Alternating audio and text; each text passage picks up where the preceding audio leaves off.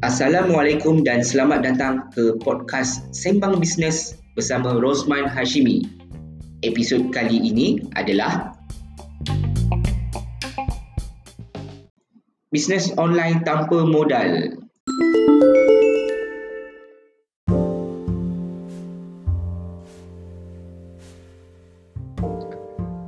Assalamualaikum, uh, salam sejahtera.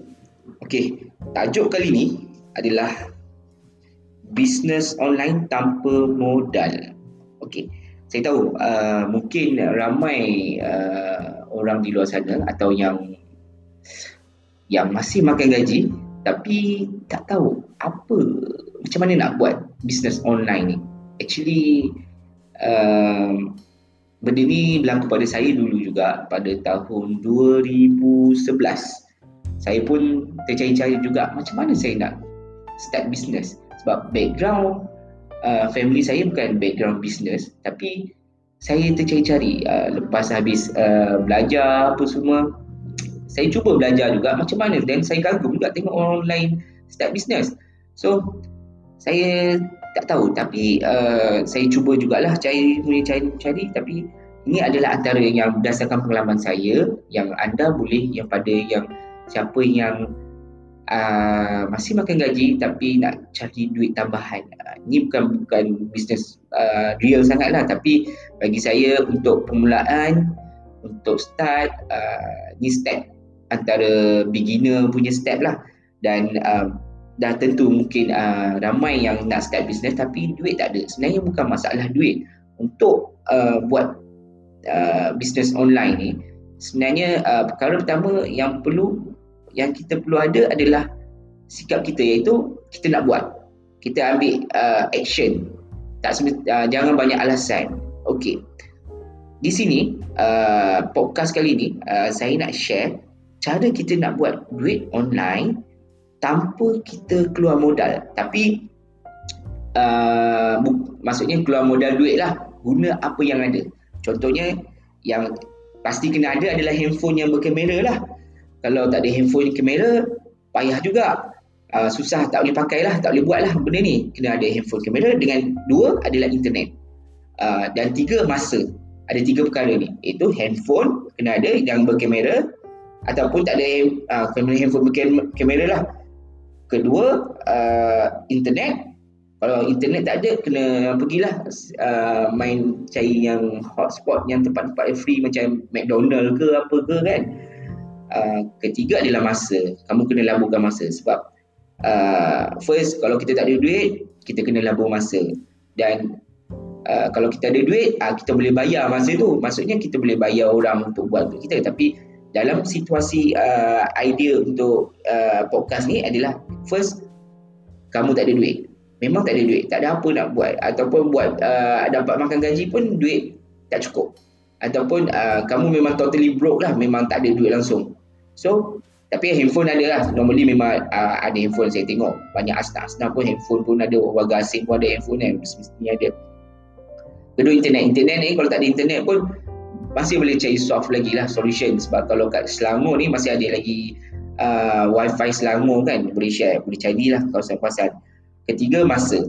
Tentu kamu ada banyak masa. Sebab uh, Normally kalau yang ni Kena laburkan masa lah. Contohnya kalau kamu tak ada duit kamu kena spend cari uh, labur masa belajar banyak benda. Macam dengan podcast ni pun kamu labur masa untuk belajar. Okey. Kalau empat kalau ada laptop better. Tak ada laptop tak apalah. Guna handphone sajalah. Okey. First uh, semua benda ni dah ada dah settle. Okey. Uh, idea business uh, online yang saya nak share ni eh, bukannya dropship atau apa. Uh, tapi ini lagi mudah lagi dekat daripada kamu dan kamu rasa kalau dropship ni kadang kita tak tahu stok ada kat supplier ke ada stok ke tak ada stok kan, kan problem dia kadang-kadang nak register jadi uh, ni uh, payah juga. Tapi uh, sekejap. Sorry. Tanpa modal tapi kena ada pakai modal sikit lah tapi tak banyak lah ok uh, ok first ada dua perkara. Pertama, macam mana kita nak sourcing produk dengan pasarkan produk. Ada dua part. Sourcing maksudnya dapatkan produk untuk dijual dan tempat yang untuk kita menjual. Okey, ada dua perkara. Pertama, untuk sourcing produk, contohnya uh, okey, dalam uh, podcast yang saya nak share idea bisnes ni adalah contohnya uh, tempat-tempat yang kamu boleh uh, apa ni buat uh, untuk cari produk untuk jual adalah Speedmart dan Mr DIY ataupun yang terbaru Mr DIY dia buka toys kan? Uh, Mr Toys tu uh, tiga tempat ni. Ataupun carilah uh, Daiso ke apa ke uh, tempat-tempat kedai RM2 ke Eco ke kamu boleh ni tempat-tempat sourcing untuk kamu jual uh, produk lah cari produk. Tapi kamu tak payah beli produk tu. Kamu pergi kat semua tempat-tempat ni kamu listkan tangkap gambar barang. Kalau macam contoh Milo ke apa ke boleh gunakan internet je kan. Boleh search je gambar-gambar masuk. Tak apa. Kalau tu tangkap gambar dan harga. Ambil bawa buku tulis barang dan harga. Barang dan harga. So kalau ni adalah database kau boleh fokus satu-satu lah. Tak payahlah kamu nak ambil semua ambil lah dalam untuk first phase ni uh, cari 10 lagi macam pampers ke uh, pampers keperluan boleh ambil uh, susu ke apa ke kan. Pun boleh juga. Jangan barang rare sangat apa lah semualah. Okey. First kamu dah ada barang list barang dengan harga. Okey so sourcing dah settle. Kedua cara kamu nak pasarkan okey uh, kalau cara nak pasar kamu tak payah pula nak buka uh, nak buka apa ni website ke apa sebab itu kos juga. Nak jual kat social media pun tak berapa menarik. Uh, cara seterusnya adalah register account uh, account uh, Shopee dan juga Lazada. Ini dua sebab Lazada pun sekarang dah 0% commission uh, tak silap saya so kat sini kamu boleh gunakan dua platform ni So, idea dia adalah kamu promote contohnya Pampers lah. Pampers ambil harga dekat uh, Speedmart dan jual di Shopee. Dan Lazada juga boleh jual. So, kamu boleh, uh, kalau tu tak payah gambar cuma ambil harga lah berapa tapi kamu boleh markup lah dalam 5 to 10% daripada harga. No problem sebab kamu tak ada cost, kamu letak je. Uh, normally sebab ni based on experience saya memang ada orang nak beli juga. Kadang dia beli banyak kadang harga pun kita tak kadang uh, saya pun tak eh mahal pasti tapi dia orang tetap beli. Sebab kadang orang bagi ada segmen-segmen customer ni dia ni malas nak fikir nak pergi kedai nak kau boleh sampai barang tu kat rumah orang. Dia malas nak pergi beli. So jenis ada dia orang style macam ni. Okey uh, tapi untuk promote di Shopee ada cara dan teknik dia. Um, kalau kamu nak tahu uh, teknik uh, macam mana kita nak promote kat Shopee atau Lazada konsep ni uh, nanti ada kat dalam podcast saya ni yang dash, apa ni kat main page ni uh, kamu send message voice uh, send message kata nak tahu macam mana kita nak buat pemasaran di Shopee. Nanti saya share di episod yang akan datang. Tapi uh, perkara yang nak share ni adalah idea bisnes kamu sourcing barang kat ni contohnya Speedmart dan kamu promote kat Shopee.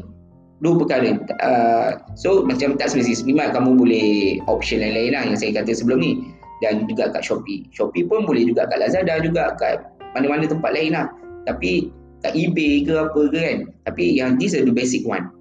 Uh, di sourcing barang dekat uh, uh, Speedmart jual di Shopee kamu markup lah dalam 5 to 10%. Okay. Then kalau kat Shopee, uh, kalau kat uh, Speedmart pun kalau beli barang, tak silap saya kalau kita beli spend guna boost, boost apa ni, kita dapat rebate lagi. So kat situ kita dapat tingkatkan kita punya margin. Boleh dapat? Uh, hopefully apa yang saya cakap ni boleh faham lah. Dan uh, okay, kemudian uh, tadi saya cakap tanpa modal. Sebenarnya uh, modal sikit lah kot. Uh, nak beli pampers dahulukan dulu. Kemudian uh, uh, Shopee reimburse balik lah. Uh, so benda ni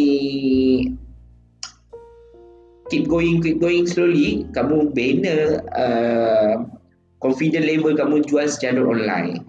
That's the first step. Iaitu jual di marketplace. Kalau nak main e-commerce ni uh, apa ni first belajar menjual di marketplace. Dapatkan confident level apa semua dah tahu the main flow macam nak ship apa semua uh, baru kita akan go to the next step. Contohnya ada punya website e-commerce sendiri dan lain-lain. So ni antara idea awal. So saya harap uh, pada yang mereka yang tak ada idea apa nak buat cuba buat benda ni. Yang penting action. Saya sebab sampai sekarang saya buat benda tu sebenarnya sebab alam-alam uh, kedai baby saya tak jual tak ada pampers ni. Nak ambil pun mahal. Dulu pun ada juga supplier uh, hantar uh, siap sewa rak apa semua. Tapi end up saya kira-kira hmm, rugi. Speedmart jual lagi murah daripada apa yang saya dapat harganya. So uh, saya beli kat Speedmart saya promote saya beli kat Speedmart saya jual kat uh, Shopee kalau ada order. Macam tu. So benda still lagi relevant tapi uh, saya pun dah lama tak tengok kat kedai saya. Mungkin uh, tim saya tahulah benda-benda ni saya dah tak tak handle lah. So uh, masih lagi relevan. Saya walaupun saya ada butik kedai baby apa semua masih saya lagi buat benda-benda macam ni. So kamu yang ni buatlah juga. So uh, take action. Kalau tak faham boleh tanya. Uh, kalau rasa benda ni bermanfaat boleh share uh, episod ni di social media anda. So kadang-kadang benda bagus ni kita jangan simpan seorang-seorang, kita share dan lagi ramai orang mendengar, lagi semangat saya nak buat sharing pengalaman apa ni apa yang saya tahulah uh, tentang bisnes dan mungkin kalau bagus saya boleh panggil yang uh, industry player yang berkaitan untuk dalam channel saya ini juga podcast saya. So uh, hopefully apa yang saya nak uh, share ni bermanfaat. Terima kasih. Jumpa lagi.